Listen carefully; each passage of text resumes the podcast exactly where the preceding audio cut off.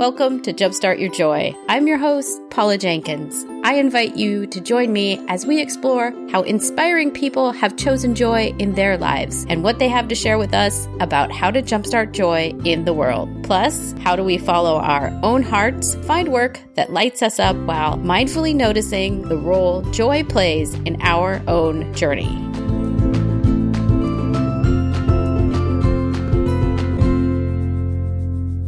Hello and welcome to episode 141. This is Paula Jenkins, the host of Jumpstart Your Joy. This week on the show, I am really excited to have Debbie Augenthaler, the author of You Are Not Alone, joining me for an interview. She is a psychotherapist that specializes in grief, loss, and trauma, and we have an amazing conversation about what it means to lose someone very close to you and how you can cope and come back from some of the really difficult things that life may throw your way. Debbie is a real delight to have on the show, and I know you guys are really going to enjoy this conversation. Before we get to that, I want to say welcome, welcome, welcome to Jumpstart Your Joy. We are a weekly podcast that comes out on Tuesday mornings. And the focus of the show is really to look at that moment when people are met with something difficult in their lives and they, in some way, they choose joy. They choose something bigger than themselves and they go for it. And so it's really exciting when I get to speak to people who have been through that moment and want to share it because it is my hope that in sharing those moments, we will touch the lives and the hearts of someone who maybe needs a little reminder of how to jumpstart their own joy. If you like what you hear and you want to subscribe to this podcast, of course, Jumpstart Your Joy is on all the major podcasting apps. You can search for it on iTunes, Google Play Music, Spotify. Of course, it means a ton to me if you subscribe and leave a comment. It's so wonderful to hear from you guys each time that you do. I write show notes for each and every episode, which will give you a little bit more information about the guest and where to find information about Debbie's book. And you can find it at jumpstartyourjoy.com forward slash Debbie, D-E-B-B-I-E. And that's where you'll find all the information and a little bit more detail around this conversation. Also, while you're over on the site, you can find my Joy Plus You course, which is a really fun introductory class that's free and it walks you through how to find more joy in your day to day. It's a lot of fun. There's a picture of a puppy on the homepage and you can find it right there. so I think you're really going to love this conversation with Debbie Augenthaler. She's really an amazing person. She lost her husband, Jim, rather unexpectedly as a fairly young woman and then was met with the ongoing grief and grieving process. And of course, as so many people who find some sort of grief in their life, she found that there was so much more to the experience than maybe the very simplistic phases of grief. And that there wasn't a lot of books that had been written about the day to day and like the small moments that you really experience in a new way when you've lost someone so close to you. So she has written this amazing book, You Are Not Alone. And it's both a beautiful, sweeping book about grief itself and her personal story with it. And she leaves some beautiful notes for you as the reader as you go through the different stages and moments. So let's get on to this amazing conversation with Debbie Augenthaler. Today, you guys, I'm so excited to have Debbie Augenthaler on. She is the author of You Are Not Alone. Welcome to Jumpstart Your Joy, Debbie. Thank you so much, Paula. I'm thrilled to be here. Delighted. Mm, I'm so excited to have you here. Would you like to tell us what you loved most as a child or in school? What were your earliest sparks of joy? You know, I, I was. Uh, my dad was a Marine, and we try, We mm-hmm. were, you know, stationed every couple of years. To, knew we had to move a lot, and I and I say that only because, like, you know, you had to make new friends every couple of years and that kind of a thing. And I found books like at early age i started reading really early. My parents read to me and and i the thrill of opening up a book and and like entering a whole new world of discovery or reading about you know i loved biographies. I loved anything that took me like someplace new and different because you know when you first move to a new place as a child it can be hard at first. And i mean i got mm-hmm. very good at making friends and i enjoyed it. And I, it was a, a great way to, to learn how to connect you know as i as i'm a therapist now like you're mm-hmm. connecting with people and things like that but it was i think that there was a joy just i remember i was thinking about it and i just remembered like going to the library and i actually wrote a post about it last year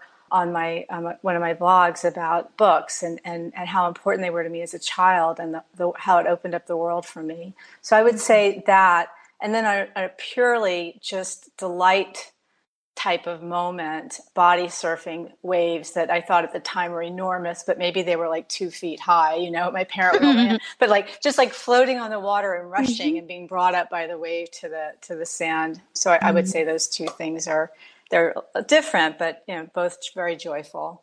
Mm, yes. Oh, yes. Body surfing is a lot of fun. it is. As an adult, I still enjoy it. It still brings me. it's so good. Yeah, yeah. And I can relate to that moving a bunch. My dad was not. It, well, the funny thing is, I was born at the Air Force Academy, but then we moved because ah. my dad went to retail anyway, we moved a lot. And that thing of like getting into a new school and making new mm-hmm. friends, I mm-hmm. think it's an interesting skill set as a connector. Yes. And mm-hmm. I don't mm-hmm. know, you know, chicken and egg, I don't know what came first there, but certainly sets you up. It certainly does, doesn't it? Absolutely. Yeah. Mm-hmm. So now you are a psychotherapist who specializes in trauma, loss, and grief. Mm-hmm. And would you tell us how you got into into that? I mean, it seems like the journey there is probably a very interesting one. Well, it is an interesting one, and it's probably I could tell. I, I will tell the short version, obviously, mm-hmm. for the podcast. But I, I always had an interest in in psychology and what makes people tick and and who they are. You know what what what drives people, and and because I think, as we talked about, you know, in my childhood, just meeting so many different types of people in different areas of the country and the cultural aspects of all that. But I I fell into the financial industry almost by accident as a, as right out of high school. I didn't have the alternate. I, didn't have the traditional route. I didn't go right to college after high school. I, I I worked and then I ended up going to college later on in my twenties and got my undergrad and minored in psychology. So I always had that that interest in the background.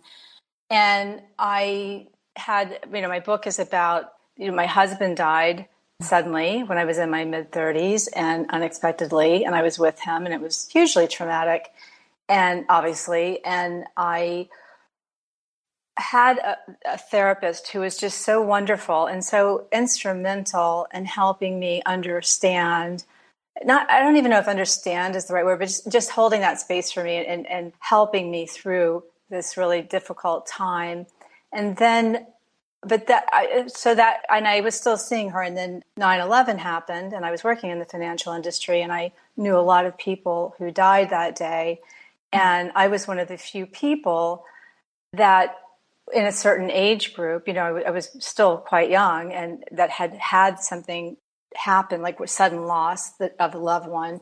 And so i found that it was i could be I could be with people who were going through something just utterly unimaginably horrible. And I, I was in shock and, and, and obviously grieving too, but I wasn't afraid of their grief. I wasn't afraid to be with them. I wasn't afraid to hold their hand and look them in the eye and hug them. And a lot of people are afraid of grief. We live like in, in a grief phobic society, I think. Mm-hmm. And so just that, and, and even though it took a couple, you know, a few more years before I, I left the financial industry and became a therapist, that really, as I write in my book, that that those two experiences really caused me to to take a big step back and really reassess and, and find the courage to to leave something that was you know safe and known and take that plunge into going back to school. I had to go to grad school and mm-hmm. then work, you know, get my license and, and do all the training and just really turn everything around just so I could become a therapist because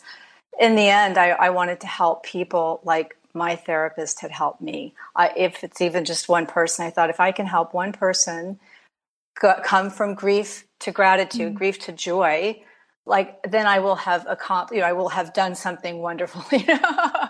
and and it brings me great joy working with people, knowing that you know I have the tools and, and ability to help help them do that. So I guess yeah, that's that's how it happened.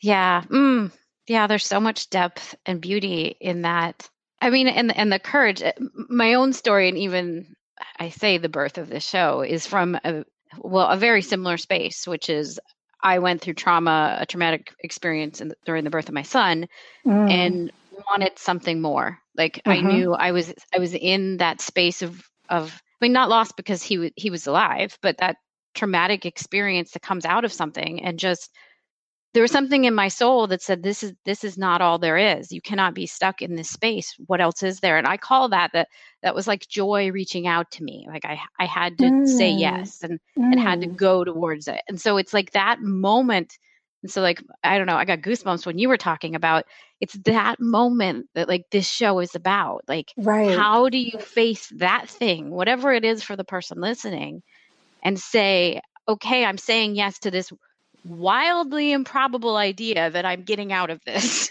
like, right, right, I'm going right. to, by my own strength, find my way out. And so mine also involved going to a therapist and and then realizing there's so much more and there's such breadth on the other side and a depth of emotion that now I can feel and understand. So thank you so much for sharing that. Oh, Why? You're welcome. And I just wanted to say, I love how you say that it was joy reaching out.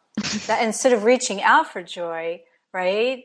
Mm-hmm. joy reached for you. And I, mm-hmm. I, I, like to think of it i'm getting goosebumps because it's, it's like it's like you know it's like that calling. It's a calling really. Mm-hmm. and you know people call that. We hear we hear oh i was called to do this. I've been called or you know called to service or, or whatever that is. But but it's joy reaching out. I love that. Thank you for sharing mm-hmm. that. Sure. Yeah. I mean and it's been one of those things. I sensed this in your book which is which is so beautiful that some of the journey it's so interwoven of this personal experience but then also this greater calling of, or, or, sense of purpose that comes out of the experience that makes you say yes to okay i now i'm not afraid to help people in that space because i've already been there and seen it. And i love the tenderness in which you approached what the way that you speak to people. So would you explain because uh, obviously i've i've read the parts of the book and, and know it but could you explain how you formatted your book? Because i think it's it's interesting from a formatting perspective but how it also layers in the pieces where you're reaching out to offer people i mean both solace but help and and right. encouragement. Right. Well what i you know I, I i wrote the book because i really i feel that you know i wanted to help more people than i could one-on-one in my therapy practice. And when people have a traumatic event, as you described, it doesn't have to be the loss of someone you love. Any traumatic event that is a life alter that might cause a life altering loss, and it can even just be a loss of quote innocence in the sense, like you said, you know, the traumatic event around the birth of your son. Like you may have that may you may have never had like a really terrible event before in your life. So there's a loss mm-hmm. of that, right? Now suddenly you have this. So it's a life altering event for you because it, it caused you to really shift what your passion and focus might be in your life, right? So mm-hmm. I feel that none of us are born knowing how to cope when we are faced with an event like that. We're just not. We, we're not known. We're not born knowing how to cope with grief, and you, it's something you ha- that has to be learned. And so, in my therapy practice, when people would come and and also not just with my clients, but with you know friends and family that have gone through losses, you know, I became that person people turn to because I was, because I, who, else, who else will, guess Debbie would know because she's been through this, you know, my, like I said, my husband dying suddenly and, at, at, mm-hmm. and unexpectedly, and he was healthy. And mm-hmm. so I feel that when I was in in the room with somebody, so to speak, and I normalize the feeling because many people feel like they're all alone in their experience because they mm-hmm. don't know what it feels like. They feel like no one's. Does anyone else has it, has anyone else felt this way? They might feel like they're going crazy. And when I can just you know say no, what, what what's happening to you is a natural response to a tremendous shock. It's mm-hmm. natural to feel this way, and when I, I can just sense the energy shift in someone you can see this like like a, a relaxing of the muscles in their uh, their body and in their face and like this tiny even though they may not know it at that minute but this tiny moment of hope like really? I'm not alone? I'm not the only one? You mean this is okay? Mm-hmm. and i feel with the book so by sharing my story what i've done is i took universal kinds of experiences in grieving that many people may or may not, many people have experienced. There's similar kinds of experiences. We're all different and we all experience grief differently. You know, we, we grieve uniquely in our own way, but mm-hmm. we might share these common experiences and they're not the quote stages or phases, but they count, they are in there too. Because the grief is not linear and there's no timetable and no rule book for it. So I thought of times, you know, in my own grieving journey, like things that happened to me that I heard over and over in different ways from other people. And it really helps people to hear of others others' stories and how they coped, how they grieved. And I wanted to show the reader that I get it.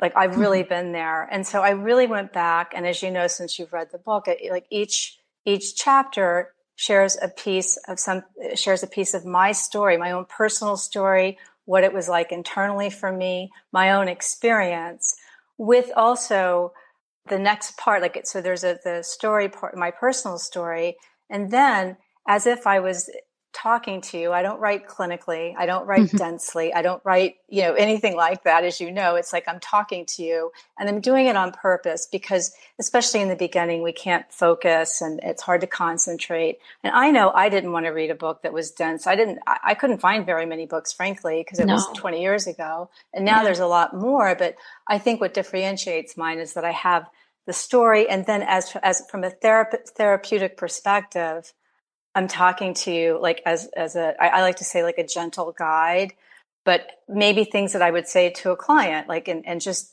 in the process, kind of it's a I hate I hate the word normalizing, but you know, making the experience like this is what's happening to you, and this is mm. this is okay. Or yes, if someone said this or did that or this happened, that's a natural thing too. Don't be you know, and I, and so I try to offer a way to kind of help guide somebody through what they're going.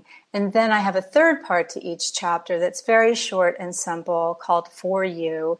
And again, there are things that I would offer to clients or, or anybody that asks me, but it's, it's, little tiny things that can make a big difference like just just mm-hmm. remembering to breathe be mm-hmm. kind to yourself be gentle you know and and i talk about other experiences, the what ifs and if onlys. And, and as, as, you know, if you read it, I get a little bit more into like if, at this particular point in time, this might be happening for you. And if it is, here's something you can do to help. So mm-hmm. that's why I formatted it the way that I did. Because again, I wanted to, I want this book to help many more people than I can on my own one to one in my practice. So. Yeah. Yeah. And I really, I mean, reading it, I've not gone through a, a loss recently mm-hmm. in any way, but mm-hmm. I mm-hmm. really appreciated that you provided that very comforting and, and, I mean, there was something very familiar about it as opposed to so often.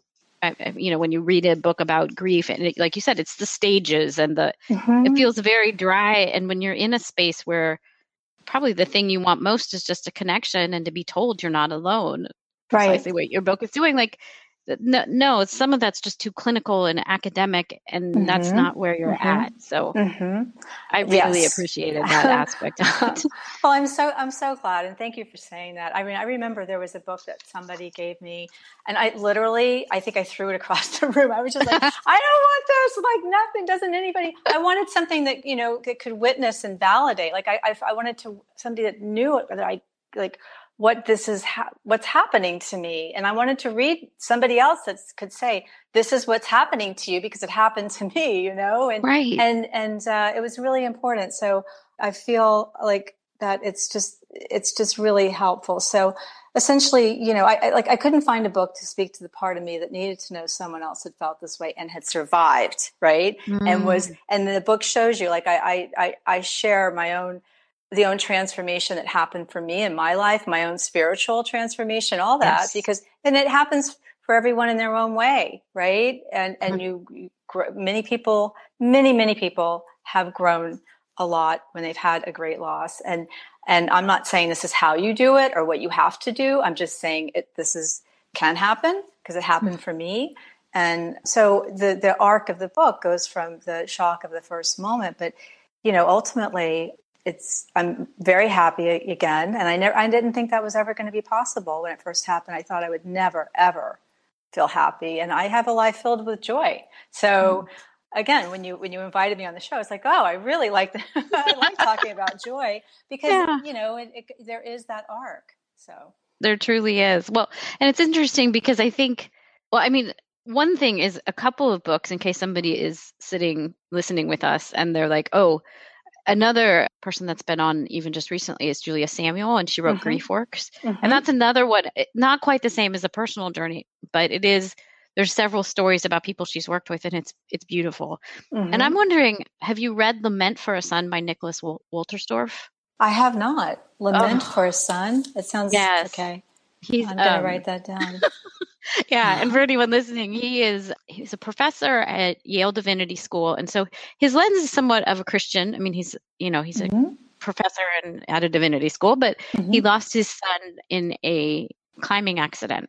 Mm. And so the processing then of losing a child and mm. and it's a very spiritual journey that he talks mm-hmm. about. Mm-hmm. those are the ones that I like you guys all feel like beautiful similar things of like I don't know ways of looking at grief that are beautiful. But well, I mean, the interest. Yeah, go, go ahead. ahead. Sorry. I, am sorry. I was just going to say when when somebody. I mean, gosh, losing a child. I just. I. I. That's a terrible, terrible. You know, you can't even. It's a terrible, terrible loss. But I think you know when you lose somebody that you love, we all seek to make meaning. You need to make mm. meaning of it. Like why? Yes. How? How come? Why? You know, there's all those questions at the beginning. But so you you do seek to make meaning because finding meaning and doing something like I write about in the book, doing something because you've had this loss that can, in, in, the end, be good in the world because you want to make meaning and you want to honor that person and you want to honor the love you have and you that still lives in your heart that still is there. And mm-hmm. you want to do something. You you want to make their lives matter but you want their life and their and their death to mean something. And and I think it's a it's a very natural, basic instinct that we all have that we search to make meaning. Like you know, the kids, the the teenagers in Parkland with what's happening there, mm-hmm. and this whole movement that they've started. Because, and, and I'm not saying it happens usually immediately like it has with them, but it's certainly giving them some kind of way to comprehend and make some kind of meaning out of what happened in a good way in the world. And that's to me an ultimate expression of of joy in the sense that you are i mean that in the sense that you can take something so terrible and make some really positive impactful good change in the world. Mm, yes. Yeah and it's interesting that kind of grief and joy are often bookends for each mm-hmm. other. I mean, that yeah. and the distance between those two bookends could be very close or very far. That's right. But yeah, then it, it often when you dig in, either in the searching for meaning or I don't know, in the way that joy just almost demands to be heard. like well, you know, you know, one of my favorite quotes, Queen Elizabeth said, "Grief is the price we pay for love." Mm. So you know, you celebrate the love. I mean, we are, you know, when we grieve, and you will, there's always a place that will carry the grief. I mean, people, some people say no, but for, for most people I know, there's always a part of you that will carry that grief, and that's okay.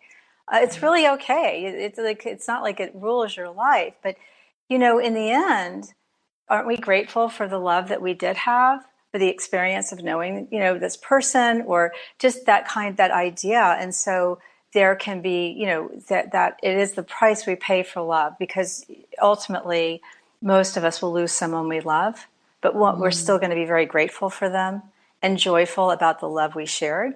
And, you know, you would, you would rather have it than not, right? So yeah. I, I understand that. Yeah, grief and love are just this, it is an arc, but they go hand in hand, don't they? Yeah. Yeah. It's interesting. Uh, I was I don't even know why this one's hitting me right now, but I was watching Lord of the Rings with my son and my my husband, and there's this moment where the elf I'm not going to come up with the names right now, but the elf has fallen in love with the human, right? Mm-hmm. And the mm-hmm. elf is, you know, she will live forever unless I mean, you know, she has the potential. And her her father, I guess, says to her like, he will die. He will die either by the sword or by time. He will die and you will lose him. Mm-hmm. And it's mm-hmm. this, I, it like hit me right in the gut because I'm like, you know, what does she do? What is her just, and she can't help but fall in love, right? She can't help right. but follow the joy of it, knowing right. that somewhere along the line that ultimately the story will be that he will he will leave her mm-hmm, not of his mm-hmm. choice but right so right, it's just right. an interesting thing that you're saying like that the grief is the price we pay for love i mean it was already built in right there for her and mm-hmm. i don't mm-hmm. know where that's yeah. going but no but um, see i mean it's it's threaded it's it's threaded in, into all the stories since the beginning of time right i mean really when you mm-hmm. look at it and i mean if you look for it you could find it i mean that's what i mean to say thread you follow the thread right but mm-hmm. but it's it's it is almost every uh, every story, so to speak, has you know like the hero's journey, right? Where you start out and and things happen and you go down into the you know the darkness so to speak because everything or you know the phoenix rising whatever but but the hero's journey is essentially that and then you you rise up and you've learned lessons and you go from being victim to victor right and so i, I think it, that's an arc of a book uh, or story for many people, right? And yeah, it's interesting. Mm-hmm. I loved kind of getting back to some of that encouragement and the healing that you mm-hmm. explain and follow through the book. And there was the section about the cinnamon toast that mm-hmm. just stood out for me. Would you explain that that moment and kind of what it meant to you and and what the meaning of the cinnamon toast was? You, uh, when I couldn't uh, eat because yes. okay. Well, mm-hmm. you know, you're when you go through any kind of big shock, and for me, you know, it was my husband's death. When you, your body goes into survival mode, it's a it's a an innate instinct. It's the survival mode. You have no control over it. However, it, your body perceives danger when something happens as a shock like that, like your heart races and you can't, you know, it, all the stuff, the, the, the digestion shuts down, your mouth goes dry, you can't eat, all that stuff that happens, right? And and and that panicky, that panic feeling, that's your body preparing for fight, flight, or freeze.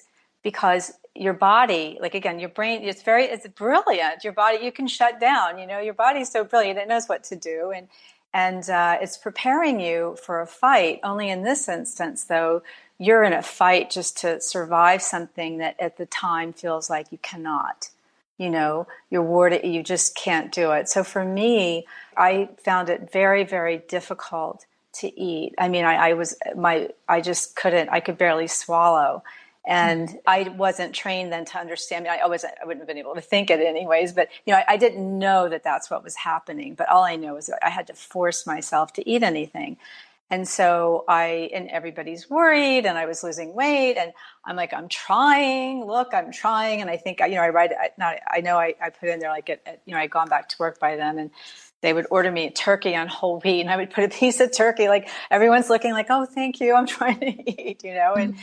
and, but then one, one night I went home and I just, I just made myself for some reason cinnamon toast. It just sounded right. And, it I just toasted it dark and I put lots of butter and sugar and cinnamon and it I, I really couldn't taste it as much as it was the smell and it smelled so comforting. And so it's that craving for some kind of comfort. And so for me it was just became this ritual where I would you know I would make cinnamon toast almost every night that I and I would that's what I would eat. And it took me a while to eat it but I made myself eat it. And it just uh, you know, I knew I had to eat, but I, I felt there's that smell, the comfort of it all. And I think, and that's why in that chapter, I'm like, find whatever it is that comforts you, you know, mm-hmm. and it mm-hmm. could be, it could be a soft blanket. It could be a warm bath. It could be cinnamon toast. I mean, I also ate marshmallow fluff with a spoon from the jar because mm-hmm. I, you know, anything, because it was easy to swallow, you know, and yeah. it was just that kind of thing that was happening. So I think it's that I always want anybody to know who's in that at that point that like it's okay. And and for some people, maybe all they want to do is eat, you know, and they might want to just eat ice cream, and, and that's okay too. It's however you end up in the end. Just listen to your body, and nothing's wrong with you. And don't let people tell you how you should or shouldn't be. You know what brings you comfort, what feels right for you. And so I just uh, that was one thing that just stood out for me, and I thought that I remembered that particular story for me and thought it would be a good one to share because I know it happens for a lot of people. I can't eat, you know, or I, I just want something, you know, that what one little thing that can help you feel a little bit of comfort. Yeah.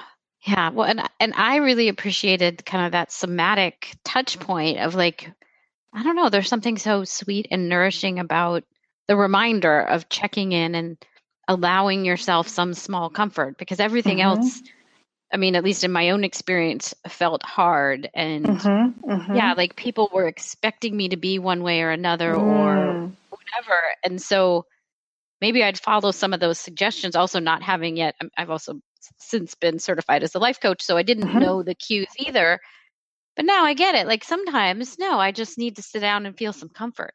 And so it's like that really, right. I don't know. Right. Maybe it's also cinnamon toast is a lovely, uh, like childhood memory for me. I, I loved it. So I was like, mm-hmm. oh, yes. Yeah. But like, right? I, I, don't know. comfort. It smells like a hug. to me, you know, it totally like does. a hug. yeah. And so I, I, you know, and I also, I, I, there are other things, you know, like I said, the warm bath or, and, you know, and I wore one of Jim's t-shirts like every night and it wasn't like a sad like oh it, it, felt good to wear something that he had it felt good to me that was comforting to me. And i felt at the time i was embarrassed probably to tell anybody because i didn't want anybody to think i was like oh she's sleeping in one of his te-, you know that that that fear of judgment which i really really want to stress like everybody you know whatever you do that feels right for you is okay and I have since learned that many people will do, you know, sleep in someone's t-shirt or do with that. But I, you know, again, I didn't know I, cause no one told me and you don't grow up learning how to do this. So I feel mm-hmm. it's important to, to whatever, if anybody is listening to this, like whatever helps you feel connected, whatever helps you and, and yeah, listen to your body, you know, and if, if you need to lay down and rest, do that. If, if you have kids, like let people help you and let people babysit for you and take try to find some private time for just where you can just take care of you mm-hmm. it's very important yeah and i think it is hard because like you said earlier it's we're in a society that kind of either doesn't talk about mm-hmm. grief or loss very much and we don't we don't have any sort of what ability we don't have a lot of experience with how to handle it or what it should look like and and like you've said like there's no specific should anyway but but in there somewhere we kind of are also afraid of grief and loss mm-hmm. in a mm-hmm. way and so as a society we don't it's hard it's hard to be grieving in this in this society right now so uh, Oh, Paula, I can't agree with you more. This is like one of my big talking points. I swear, I'm not kidding. It's like another reason I wrote the book is because I feel so strongly that we need to be able to have conversations about grief. It's mm-hmm. okay to be a griever. It's okay to not be okay, right? It's okay. There's a lot going on in the world, the whole world, all over, right? But we mm-hmm. know without having to say, you see the headlines of everything that's happening, not just, you know, on a national level, but like all the, the natural disasters and everything like that that's happening. And, and it, it's just, there are a lot of people grieving because you think of one, one thing that's happened, the ripple effect, how many people are affected by one headline that you see, right? That you may not be close to, but you, you, there are people grieving. And we live in a, in a society that doesn't want to see it. And I, and there's a, a whole section on my book where it's like, it's not about you, it's about them. And mm-hmm. people mm-hmm. will avoid at times avoid you or avoid the grief because you know, they'll, they'll, often do or say inappropriate or hurtful things because they don't know what is what to say and they're uncomfortable with grief because mm-hmm. it's something we, you know, look, we we live in a state of denial. I mean, you know, Paula, as a coach, you know that that's like if you don't, you know, if we didn't, it's a defense. It's a good defense to have in the sense that we would nobody would be able to walk outside their house every day if we didn't have some sort of denial going on, right? yeah. But as a as a you know as a therapist, I mean, I know a lot of people have you know death anxiety and a fear of death, and and so you just shut it down, you just deny it, and that's really one of you know that happens. That's that's a, it's a natural thing, and it's okay, but I feel that, you know, like uh, over 100 years ago, people lived and died in the home. And it was mm-hmm. something that happened and, and you grew up and you saw it and you knew it. And, and now it's not that way. I mean, there's been wonderful advances in medicine, but now people like kind of leave and they go somewhere. And, and so you don't grow up knowing about it. But again, it's this avoidance of talking about it because I have a chapter in my book where I write about somebody who was a friend of ours who avoided me. And it was so hurtful at the time, but I've come to understand it's because then because you you represent me i re- it's like grief is like a disease that people are afraid they're going to catch you know mm-hmm. and by seeing me reminded them of Jim dying and it makes you face your own mortality. Yeah. And so people don't want to do that either. And I'm not saying I need to live every day thinking, "Oh, I'm going to die," but but we are all going to die. And so you want to enjoy every moment. You want every moment to be as joyful as possible because that you just don't know when, you know, when that's going to happen. But I just wish there was a way to to, to make it okay to be a griever and for us to be able to ha- talk about it and have it be mm-hmm. all right because I know I felt like I had to be stoic and I had to be strong. And it was really hard. It was exhausting, you know, because you would go mm-hmm. out and put on this face for the world when inside you're, you know, you feel like you, I felt like I was, and I write about this too, I felt like I was failing an unwritten societal rule book. Mm-hmm. On how to be a, you know, on how you should be grieving, because and people would be like, "Aren't you feeling better yet?" And I'm like, you know, how do you answer that? Like, yeah. am I supposed to be? You know, is it so? It's been six months. I'm supposed to be okay now. Oh, no one told me that. You know, right? So, and, and, my heart's not saying that. So no, no, exactly, exactly. So what I'm trying to do with this book is just say this is what it's like, and it's okay. Grief is not linear. There's no rule book or timetable. And it's also for people who want to help people who are grieving. Like you said, you've read it, you, it, it, but now I, I hope it gave you some maybe interesting things to think about or things to do. If, if somebody you love needs it you mm-hmm. you might have you know better understanding and, and some ways to help.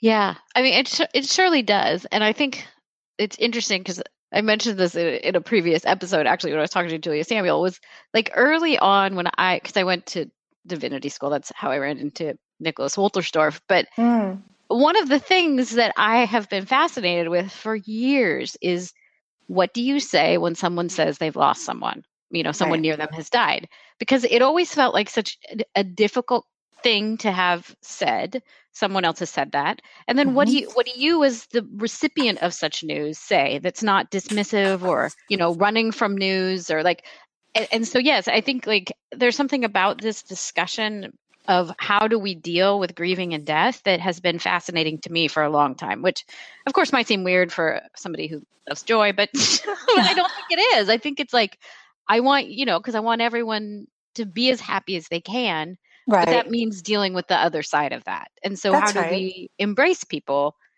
or let them be or whatever it is it, once we know they've lost someone and not be afraid of the loss well, if you if you don't know what to say, I mean, clearly, if it's somebody that you know and you knew the person who's passed, like you can, it, it's there. Are, you you'll kind of know more. You can say, "I'm so sorry," right? But uh, mm-hmm. people say that then that really is enough because if you don't know what else to say, if you're fumbling for words, like if you go to a wake or a service or something, and you know you go to the person and a hug, "I'm sorry," that and that's that's fine because mm-hmm. it's it, that's all you know but if you knew the person you can say oh my god he was such a great person or really what she did one time like you can share a story but mm-hmm. let like because people when someone you love dies like they still live on yes. in you always and you want to be able to talk about them and not act like okay now that they're dead we can't ever talk about them again but in the very beginning a simple i'm sorry is fine don't feel the need to fill in unless it's something that's you know genuinely sympathetic like i am so sorry what can I do? There's, I'm going to, I want you to know, I'm going to be calling you in a couple, you know, I'll come back in a couple of weeks. Like, you know, somebody, if it's somebody you don't know that well, but you're going to receiving line, but try to support people, like offer help. But mm-hmm. we're going to go back to answer your question there at, at, at the what do you say? I'm sorry. What a terrible thing. You know, something like that. And it, just acknowledge it. Don't not acknowledge it, but, or, or don't try to say something to fill in space that feels awkward because the grieving person can be just overwhelmed, obviously, or in shock and, and will really appreciate you're saying I'm sorry. Because what more can you do, really? You can't do anything with words at that moment. But I really mm-hmm. feel that trying to fill it in, I mean, for an example, at one of my husband's wakes, because there were four because he was young. Like I said, there was a, a lot of people that came. But somebody said to me, you know, you're really young. You're going to meet somebody and get married again at, at his wake. And I was like, mm. what? Yeah. you know, and, and, and it wasn't meant to hurt me, but it was meant to try to comfort me. But it was it didn't comfort me. It was the wrong thing to say, you know, but, but, yeah. It, and so that's why people get flustered and what do I say? What do I not say? So I feel that, you know, if you don't, if you're feeling uncomfortable with what to say, just say, I'm so sorry. And then the next thing you do is more than what can I do? Call if your friends, if, they're, if you know them well enough to call or email or whatever and say, I'm, I'm going to the store. Can I pick you up something? Or just show up their house, show up at their house, which, you know, people mm. often do with food and stuff like that but you know, you can bring like paper products, like things that people don't even think about. Just pick up like things you might need every day. If the people have kids, offer to take the kids to give them some time and don't stop offering support in the first couple of weeks. Like lots of times people say, no, I'm fine. I don't need anything. Well, they don't know what they need in the first few weeks. They don't yeah. know. And if it's been two months, call them still. How are you today? What can I do for you today? And just because someone has said no once doesn't mean it's an always no. It means it's a no in the first few days, right? But we, I, I can, in those first few days, you're overwhelmed. But you want to know, even if you want private time to be alone, you still want to know people are there that care about you and support you. And you can just even say, I'm thinking of you. You don't have to say, How are you? You can say, I'm thinking of you today. That's, you know, and that's, that's a nice thing to do. And yeah. I would say to anybody, send a card you can send an email too, but a card or a note that if you have a memory like that you want to share mm-hmm. of the person that's passed is so meaningful. People love that. It offers a lot of comfort because mm-hmm. oftentimes you know you may have had an exchange with the memory, a special something. He was so funny when he did this, or one day he did something so nice for me. And I mean, I read them. I read these things over and over, and the person that sent it didn't know that, but it offered me a lot of comfort. And I know working with people that I have, that's very meaningful. So yeah, and yeah, listen I, and listen. that's the other thing yeah. I to say. Yeah, listen. yeah, yeah, yeah. I saw really so one of our, you know, a friend. I think she was mid forties, passed away suddenly, and mm. in the age of Facebook. It just happened very organically that people started posting to her page mm-hmm all these beautiful memories because mm-hmm. she was, you know, really well loved. She's a DJ in the area, so she knew a lot of people. And so it was really beautiful to see mm. people putting in these tiny memories. You know, we'd worked with her. We had like a great memory at a club with her or like Right, right. But and then her husband's on the page and can see it too. And it was just like I, I don't it was like a living memorial and I'm yeah. sure you get the sense that all of us were somewhat comforted by this wider picture of Stephanie mm-hmm. that like we wouldn't have all known just from the one bit of her we knew, but that right. in a wider sense, she had impacted all these people. I mean, it kind of makes me choke up just thinking about it because it yeah. was so lovely. So I think however you can help if you've if somebody saw somebody, yeah, to help fill in those gaps because that's right it's beautiful and it was so it's neat to see It's beautiful what a beautiful tribute to her and, and i see that happen more and more now on facebook and i if that's the way it happened i think it's if, if people can add to that it's beautiful because her family will read that right? It, and and it offers a lot of comfort because people want to know like oh you saw like i of course i thought she was special right? I, i'm her husband and i loved her so much but you look at all look at how many other people's lives she touched you know? And it's it's a huge it's like a big huge hug from a big community of people who love someone special to him. And so i think that's beautiful. And it's a it's it's it's a celebration of life you know? It's a mm. celebration. And so i yeah it's really that's a yeah. very i like that example a lot paula. Yeah. Yeah. It was just it was touching to see. So I, I, yeah, I don't know if it, all, it happens all the time that way, but oh. it is, and it was mm-hmm. nice.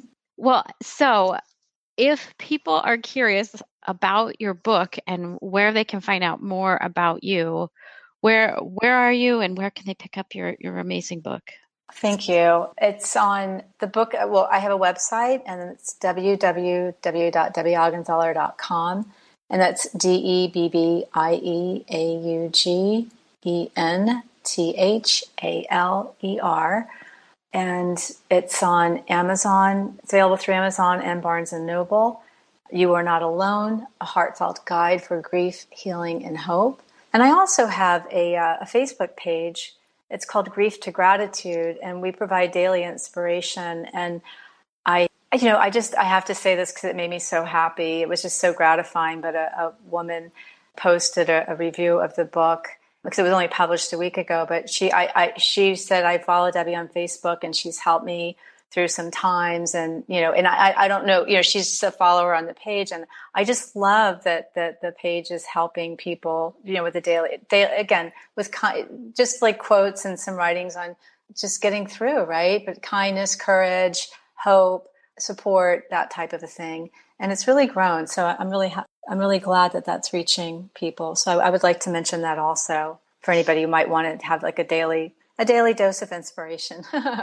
mm, I love it. I don't link up to those those in the show notes as well. Yeah, I really enjoyed this this book. It's really it is. It's like a hug. Uh, I just loved it. Thank you, uh, Paula. Uh, of course, yeah, it's a treat. And our last couple of questions mm-hmm. is where are where have you seen resistance come up in your life and how have you I used to say overcome it, but how have you worked with it?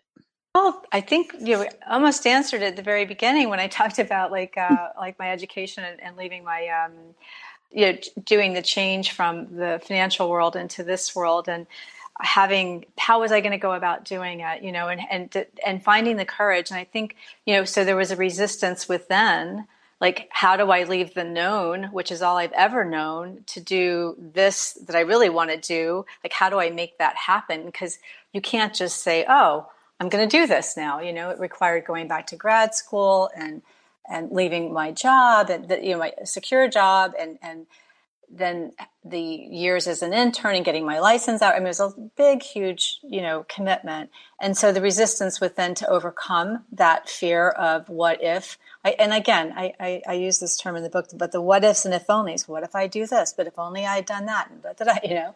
And so I had to work. It took several years to find my way from from you know to, to have a smooth transition and find my way and figure out how I was going to do it and so I did overcome it by just having the thought that if I didn't do this, I would regret it the rest of my life.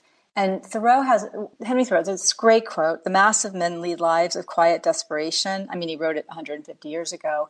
But I thought, you know, I don't, am I going to be a quietly desperate person if I don't follow what my heart's telling me to do? You know, I, I just, it was these, so it was coming over, overcoming all of that and just deciding I really had to go for it. And so, and I, then I had to also, you know, everybody who knew me was like, what? You're going to do what? What? You know, how can you do that? Like you'll be, you would be a good therapist, but my God, how are you going to do all that? And so I had to kind of just put on blinders almost and just really follow my heart, listen to, you know, my my gut and we can call that God, spirit, whatever you want to, but you know, really following and having faith that it would work out. So I feel like that was how I overcame that is I, I just yeah, I just had to talk myself into it. I, I, don't know how to really how does that happen? I mean, you know, right? How, how do you yeah. you just have to like start saying what's what's what's the most important thing to me? Like, how am mm-hmm. I going to you know? And it, it would be I, I didn't want to be at the end of my life saying why didn't I do that? Why like have this one big regret? So yeah, yeah, and there, I mean, yeah, and then it's saying yes, mm-hmm. saying yes again to it again, saying yes to it. You know, and I, I've come up like you know that the people talk about jumping into the abyss, right? Mm-hmm. And yeah. but and and I thought, well, it could be free falling or it could be free flying. So I like mm-hmm. to think I jumped in and went flying, flying, not falling. And so I like to think of it like that. Yeah. So I love that. And last and most joyfully, what are three ways that you can think of to jumpstart joy in your life, in the world, or in other people's lives? Well, as you know, that's what I, I do try to, to give that bit of hope. And I think that's always a moment of joy when you can discover hope, right? So I, but I, I start with, for me, I, you know, I meditate every day. And after I do, I always have a little bit of a gratitude, just a minute or two practice, but uh, what I'm grateful for. And that reminds me, you know, to, of, of that brings joy to to have a, a number of things that I'm grateful for and to, you know, have more things I'm grateful for than I have time to, you know, to, and I, I that, that uh, is a wonderful thing to do. I, I highly recommend that. And being kind to yourself and to others. If you're kind to yourself, then you grow a, capa- a much larger capacity to hold kindness and give it to others. And you don't know the smallest gesture of kindness to one person you don't know how many people that can impact. The ripple effect can be amazing. So just even if you smile at somebody on the street, right? And mm-hmm. I live in the New York City, and, and not many people you know, but I try. I you know, you it's amazing when you see someone and you just smile, like a little smile of hello, you know, or connection. Their faces brighten up, and I, I think, um, but holding the door for somebody, you know, just doing something small. If I I, I, I try to do a little something like that every day because that brings joy for me and I feel for others. And I love walking through here. We have the park, and I'm lucky enough I can be in other places at times. But being in nature, oh my gosh, when the sun's mm-hmm. shining, and you know now it's spring is finally coming, and there's huge joy in those few minutes of like, oh, it just the birds are out, the flowers are opening, and I am just ready, you know. And so. Mm-hmm. Yeah. I love that. Thank you so much, Debbie. It's been such a treat okay. to get to have you on the show, and uh, what a what a great conversation. Thank you. Oh, thank you, Paula. I, I thank you. I'm delighted to have been invited, and I really enjoyed talking with you. Debbie, thank you so much for being on the show this week. It really was a joy to have you here, and I thank you so deeply for sharing your story with us here today, and also in putting your very personal story in your book. You are not alone. If you want to get more information about Debbie and her book, you can head to the show notes for this episode at jumpstartyourjoy.com forward slash Debbie, D E B B I E. And you'll see links to her book and her website and more information there under the resources section of the show notes. Of course, while you are there at jumpstartyourjoy.com, you can also sign up for my free Joy Plus You e course, and you will find ways to bring more joy into your everyday. Next week on the show, I am thrilled to be doing a look back lessons, which is where we get to look back at a very memorable guest and interview. Next week, we will be looking at Morgan Bolender. She is a singer and songwriter, and I met her at a Danielle LaPorte event and invited her to be on the podcast immediately after hearing her sing a really amazing song called Mary Oliver, which is about the poet. Morgan is amazing, and her journey to finding her voice, quite literally, from being a special ed teacher to then becoming a singer and songwriter, is really inspiring, and I think you're just going to love revisiting or hearing that interview for the first time. So I hope you'll come back next week for that. And until then, I hope that your days are filled with so much joy.